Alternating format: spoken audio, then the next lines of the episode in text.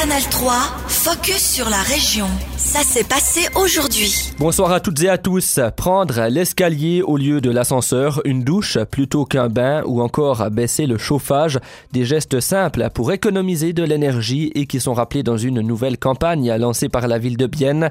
Léna Franck, conseillère municipale biennoise en charge de l'énergie. C'est vraiment de montrer euh, qu'il y a chacun, chacune qui peut faire un effort, pas seulement les, les piennois, piennoises, euh, mais aussi les magasins, les, privés, les entreprises. Donc euh, il y a vraiment tout le monde qui est dans sa responsabilité.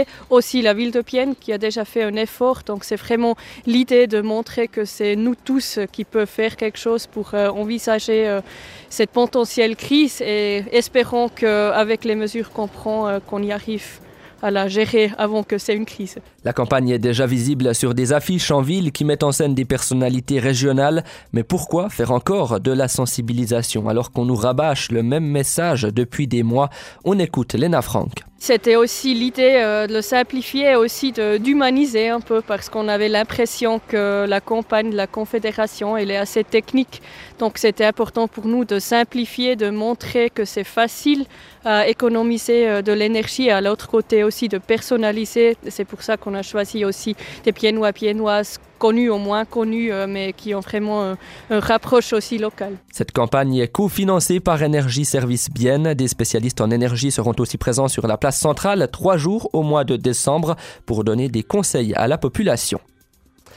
Le solaire est en plein boom. On le sait, les demandes d'installation de panneaux solaires ont augmenté de manière fulgurante dans la région l'année dernière.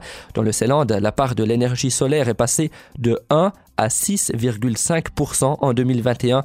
La plateforme Solaire Célande veut encore augmenter ses chiffres. Elle a lancé le projet Energy Sharing il y a un an. La plateforme sert d'intermédiaire entre des propriétaires ayant un toit à disposition et des investisseurs prêts à financer un panneau solaire à cet emplacement. Christophe Guiguer, directeur de la plateforme Solaire Célande. D'un côté, il y a des toits à disposition, mais d'un autre côté, les propriétaires ne sont pas convaincus de mettre leur toit à disposition pour une longue période. On parle d'une location de 25 à 30 ans en général, avec de l'électricité meilleur marché en échange. Donc les propriétaires préfèrent en général réaliser leurs panneaux solaires eux-mêmes. Nous devons assurer une médiation plus efficace entre les propriétaires et les investisseurs. Le projet pilote Energy Sharing se poursuit. La plateforme Solaire Célande veut accentuer ses efforts pour mieux communiquer sur cette offre auprès des propriétaires comme auprès des investisseurs. Le FC annonce un nouveau partenariat, un accord avec une société extérieure, Core Sports Capital.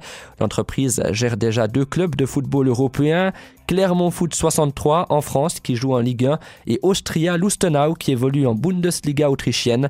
Désormais, la société s'allie au club biennois, ce qui permettra une plus grande professionnalisation du club zélandais, comme l'indique son président Dietmar Fess. Cette société nous apporte euh, du know-how ça nous apporte aussi un soutien personnel, c'est-à-dire on va avoir un préparateur physique, on va avoir un coordinateur sportif, on va avoir des joueurs n'aurait pas ou on n'aurait pas les moyens de faire payer.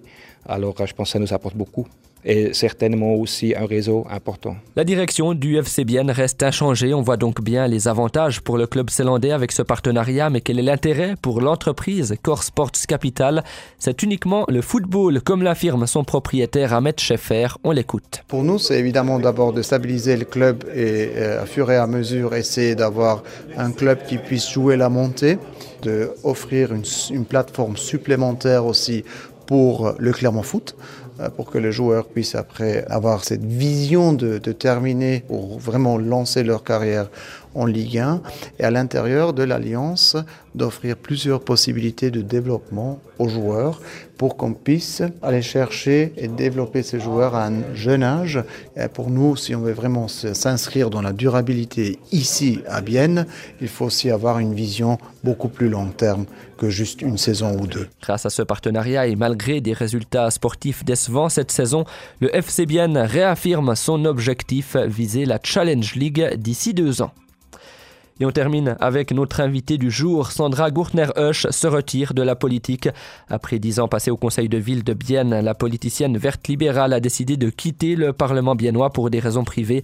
Elle va notamment voyager avec sa famille.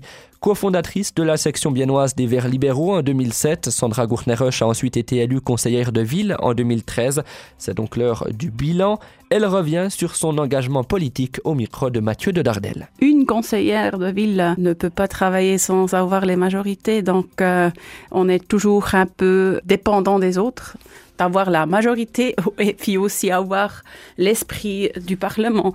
Le truc que j'ai toujours très volontiers et très fortement poussé, c'est certainement la thématique de concilier vie familiale et professionnelle ça me tient au cœur. Et puis là, on a certainement pu, avec euh, Natacha Pitt et des PRR, avancer le projet des monts de garde. Et puis là, on a certainement eu des résultats. Et puis aussi, dans la dernière séance encore, le postulat concernant la même thématique, améliorer les programmes de vacances pour euh, ces parents qui travaillent et avoir cette sensibilité dans les écoles, dans les écoles à jour continu, à, à tous les places, à l'administration, que les gens qui travaillent ont des besoins qui sont différents des autres euh, qui ne travaillent pas. Comme vous le disiez, un des succès, euh, surtout sur cet euh, aspect de la conciliation entre vie privée et vie professionnelle, en tant que verte libérale, vous avez la sensation qu'à Bienne, vous avez pu jouer ce rôle de pont entre la gauche et la droite? Ça dépend un peu laquelle des législatures. Hein. les, les premières deux, certainement. Si vous regardez dans une manière supérieure, on est certainement le pont entre gauche et droite. Mais à Bienne, depuis cette législature, le centre au Parlement, il est très faible parce que la gauche est tellement forte. On est dans la moitié droite. Et puis, je crois qu'un système politique comme nous, on l'a, il est jamais hyper balancé si on a des majorités claires. Et puis pour moi, c'est clair, mais c'est l'idéologie de moi, certainement comme politicien au milieu. Il nous faut un fort milieu pour vraiment faire ce pont entre gauche et droite, vraiment avoir un chemin qui nous amène devant et qui nous bloque pas dans le status quo. Pour ça, il nous faut euh, un poids au milieu pour pouvoir connecter les deux. C'était un extrait de l'interview de Sandra Gurtner-Husch, désormais ancienne conseillère de ville biennoise sous les couleurs du Parti vert libéral. Canal 3, focus sur la région.